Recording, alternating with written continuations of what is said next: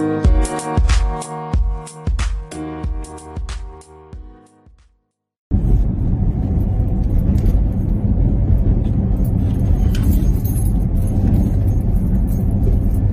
everybody, Dr. Rick Wallace dropping in on you. I'm not going to be long at all on the way to uh, the office real quick to do some things.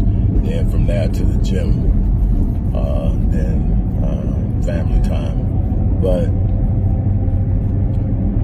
I wanted to ask you a very straightforward question. Now, the answers can be uh, extravagant sometimes because people have a way of reasoning and rationalizing things. But the question is simple What are you doing to be the best version of yourself? And I can tell you that the answer can't be I wake up every day and I go to work and I do a good job at my job and I come home the question is, what are you doing to ensure that you're the best version of yourself? That means that you are intentionally taking action to advance yourself in knowledge, in skill, in awareness, uh, in impact, and, and, and, and, and through your purpose.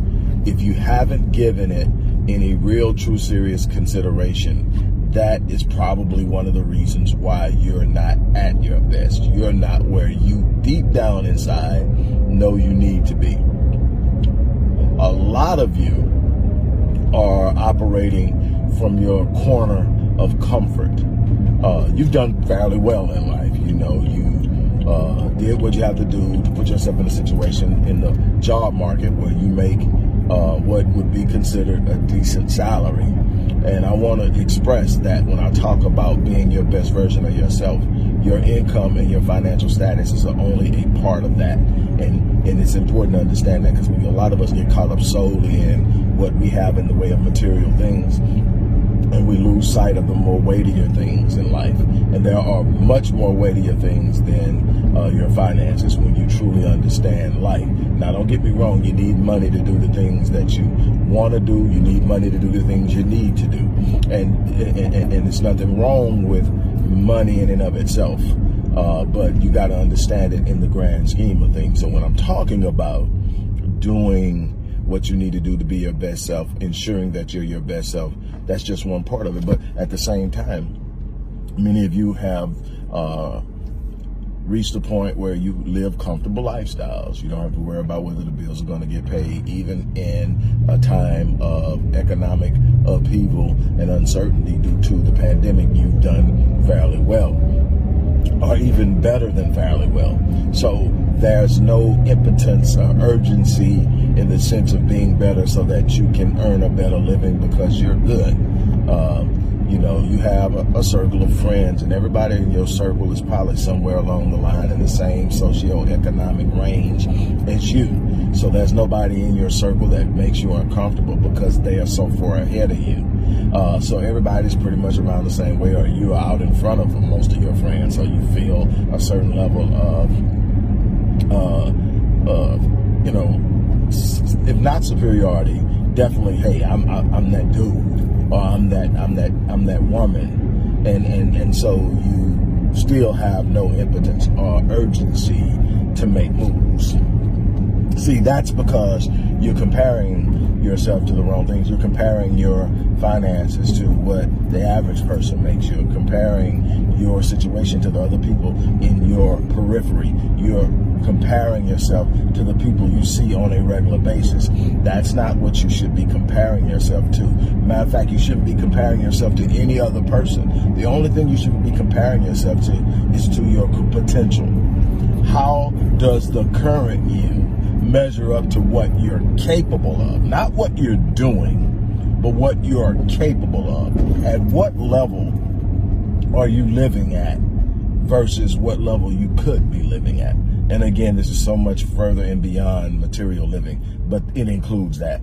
Uh, you know, what kind of impact uh, on the world are you making? And if you can't even vision or envision yourself making an impact on the world, then that speaks volumes because you've shrunk yourself. You've shrunk yourself into a corner of comfort where your impact is restricted. You have the capacity to make an impact on a grander scale. Not for the sake of proving anything to anybody else, but for the sake of living out the fullness of your purpose. One thing you hear me say on a consistent basis is that I live my life on full so that when I leave this place, I die on E.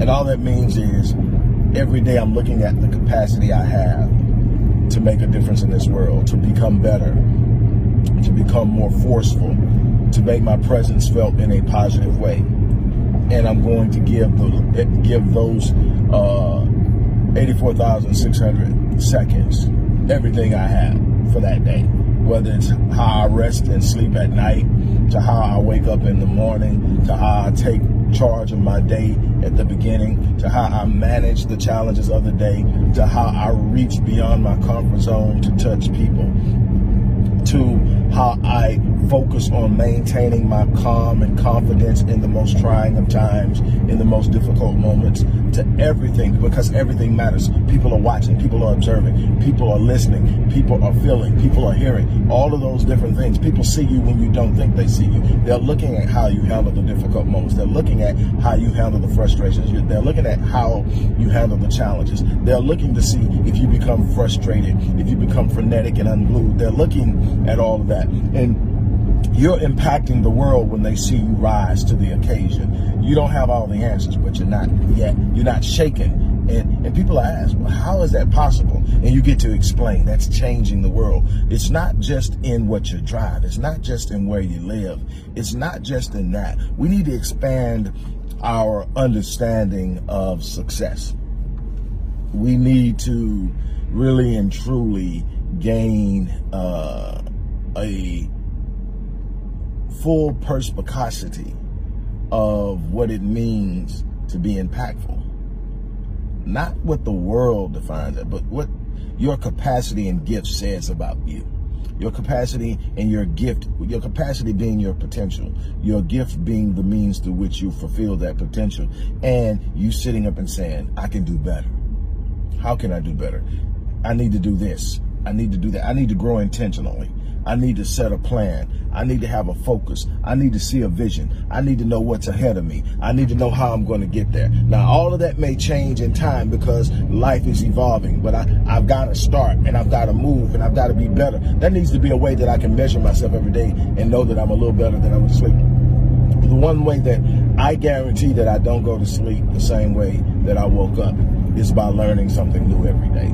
Literally every day, diving into something and discovering something I didn't know. And I've done this for years. I read over 100 books a year.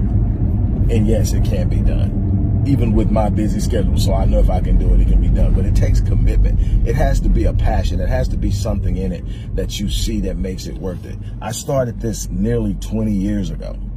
I was already reading a lot, but then I read about uh, someone I happened to be studying at the time, John Wesley, who was the uh, founder uh, of the uh, was who's known as the father of the Methodist movement, and I found that he read a hundred books in one year, and I said I can do that, and